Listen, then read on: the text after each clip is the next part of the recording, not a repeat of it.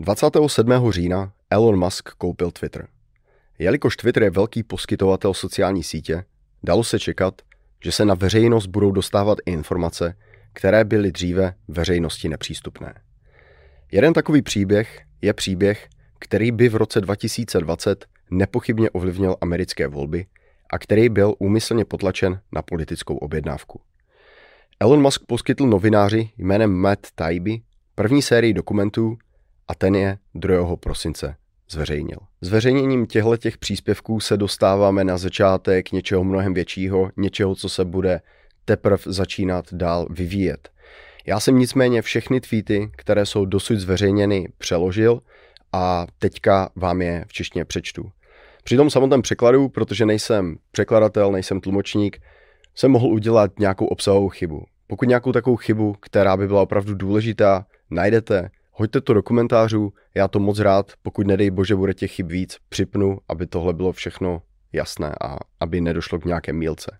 Ještě malá vsuvka, pokud vás zajímá, o čem tento příběh, co se týče laptopu Huntera Bidena je, v popisku videa najdete podcast, který jsme věnovali jenom tady tomuhle tématu a probrali jsme ho, myslím si, dost detailně. Takže se můžete podívat a pokud jste to viděli, tak jdeme na Twitter Files, což je vlákno číslo jedna. To, co se chystáte přečíst, je první díl série, která vychází z tisíců interních dokumentů získaných ze společnosti Twitter. Twitter dokumenty, psáno v uvozovkách, vyprávějí neuvěřitelný příběh zevnitř jedné z největších a nejvlivnějších sociálních sítí na světě. Je to Frankensteinovský příběh o mechanismu, který vytvořil člověk a který se vymkl kontrole svého tvůrce.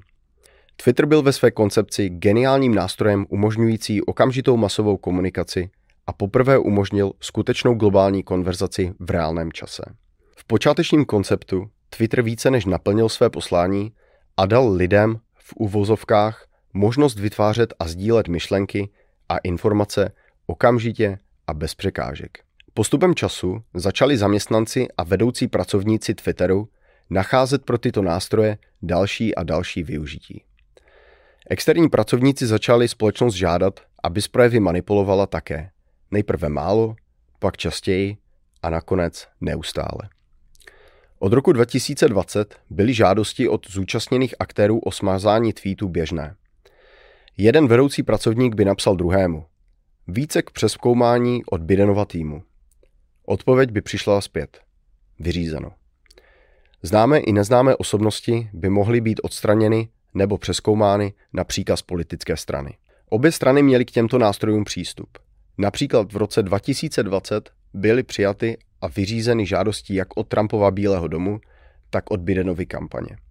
Nicméně, tento systém nebyl vyvážený, byl založen na kontaktech. Protože na Twitteru pracovali a pracují v drtivé většině lidé jedné politické orientace, měla levice, tedy demokraté, k dispozici více kanálů, více způsobů, jak si stěžovat, než pravice. Výsledný sklon při rozhodování o úpravě obsahu je patrný v dokumentech, které se chystáte přečíst. Je to však také vyhodnocení několika současných i bývalých vysoce postavených manažerů. Twitter dokumenty, část první. Jak a proč Twitter zablokoval příběh o notebooku Huntera Bidena? 14. října 2020 zveřejnil deník New York Post článek Biden's Secret Emails, který vychází z obsahu opuštěného notebooku Huntera Bidena. Twitter podnikl mimořádné kroky k potlačení příběhu, odstranil odkazy a zveřejnil varování, že může být nebezpečný, míněno obsahem. Dokonce zablokoval jeho přenos prostřednictvím přímé zprávy, což je nástroj dosud vyhrazený pro extrémní případy, například pro dětskou pornografii. Mluvčí Bílého domu Caitlin McEnany byla zablokována na svém účtu, protože o tom napsala na Twitteru, což vyvolalo zuřivý dopis od Mikea Hana, pracovníka Trumpovy kampaně, který se rozčílil a řekl alespoň příštích 20 dní předstírejte, že vám na tom záleží. To vedlo výkonnou ředitelku pro veřejnou politiku Caroline Strom k zaslání zdvořilého dotazu. Několik zaměstnanců si všimlo, že mezi týmy pro komunikaci lomeno politiku, které mají malou lomeno menší kontrolu nad moderováním a týmy pro bezpečnost lomeno důvěru, panuje napětí. Poznámka od Caroline Strom se vrátila s odpovědí, že příběh o notebooku byl odstraněn pro porušení firemní politiky, která se týká hacknutých materiálů. Ačkoliv několik zdrojů vzpomíná na obecné varování federálních orgánů činných v trestním řízení z léta toho roku o možných zahraničních hackerech, neexistuje žádný důkaz, který bych viděl o jakémkoliv vládním zapojení do příběhu s notebookem. Ve skutečnosti to mohl být problém. Rozhodnutí bylo učiněno na nejvyšších úrovních společnosti, ale bez vědomí generálního ředitele Jacka Dorseyho. Přičemž klíčovou roli sehrála bývalá šéfka oddělení práva, zásad a důvěry Viala Gate. Prostě to udělali na volné noze. Charakterizoval toto rozhodnutí jeden z bývalých zaměstnanců. Vymlouvali se na hackerské útoky, ale během několika hodin si skoro všichni uvědomili, že to neobstojí. Ale nikdo neměl odvahu to zvrátit. Zmatek je patrný z následující dlouhé výměny názorů, do níž se zapojila i Gate a bývalý šéf důvěry a bezpečnosti Joel Roth. Pracovník oddělení komunikace Trenton Kennedy píše, snažím se pochopit, na jakém základě to bylo označeno za nebezpečné. V té době už všichni věděli, že je to v prdeli, řekl jeden z bývalých zaměstnanců, ale reakcí bylo v podstatě prostě pokračování v dalších chybách. Bývalý viceprezident pro globální komunikaci Brandon Borman se ptá, můžeme pravdivě tvrdit, že je to součástí pravidel? Na to bývalý náměstek hlavního advokáta Jim Baker říká, podporují závěr, že potřebujeme více skutečností, abychom mohli posoudit, zda byl materiál hackerský. V této fázi však můžeme důvodně předpokládat, že tomu tak mohlo být a že opatrnost je oprávněná. Existují některé skutečnosti, které naznačují, že materiály mohly být hackerské, zatímco existují i jiné, které naznačují, že počítač byl buď opuštěný, nebo jeho majitel souhlasil s tím, aby k němu opravna měla přístup alespoň pro některé účely. Potřebujeme prostě víc informací. Zásadní problém technologických společností a moderování obsahu. Mnoho lidí, kteří mají na starosti projev, toho o ně moc neví a musí jim základy vysvětlovat lidé zvenčí. Vtip je v tom, že v jedné vtipné výměně názorů během prvního dne se demokratický kongresmen Ro Khanna obrací na Gadejovou, aby jí jemně navrhl, že si s ní může promluvit o zpětné reakci na projev, psáno v uvozovkách. Khána byl jediným demokratickým představitelem, kterého jsem ve spise našel a který vyjádřil znepokojení. Gateová odpovídá rychle a okamžitě se ponoří do problematiky politiky Twitteru, aniž by si uvědomila, že Kána má větší starost s listinou práv Spojených států. Kána se pokouší přesměrovat rozhovor na první dodatek, o němž se ve spisech obecně těžko hledá zmínka. Během jednoho dne obdrží vedoucí oddělení veřejné politiky Lauren Culbertson strašidelný dopis, lomeno zprávu od Karla Saba z výzkumné firmy NetChoice, který již provedl výzkum mezi 12 členy kongresu, devíti republikány a třemi demokraty. Od justičního výboru sněmovny reprezentantů až po kancelář Judith Chu. NetChoice dává Twitteru na vědomí, že v nadcházejících slyšení v kongresu ho čeká krvavá lázeň. Přičem členové kongresu říkají, že jde o bod zlomu a stěžují si, že technologie vyrostly tak velké, že se nemohou regulovat sami, takže vláda možná bude muset zasáhnout. První dodatek není absolutní, psáno velkými písmeny v uvozovkách. Sabův dopis obsahuje mrazivé pasáže tlumočící postoje demokratických zákonodárců. Chtějí více umírněnosti a pokud jde o listinu práv Spojených států, tak ta není absolutní. Úžasnou podzápletkou afery s notebookem Twitter lomeno Hunter Biden bylo to, kolik toho bylo provedeno bez vědomí generálního ředitele Jacka Dorseyho a jak dlouho trvalo, než se situace odšpuntovala, jak se vyjádřil jeden z bývalých zaměstnanců, i poté, co se do ní Dorsey vložil. Tak tohle je poslední bod, který je aktuálně zveřejněn.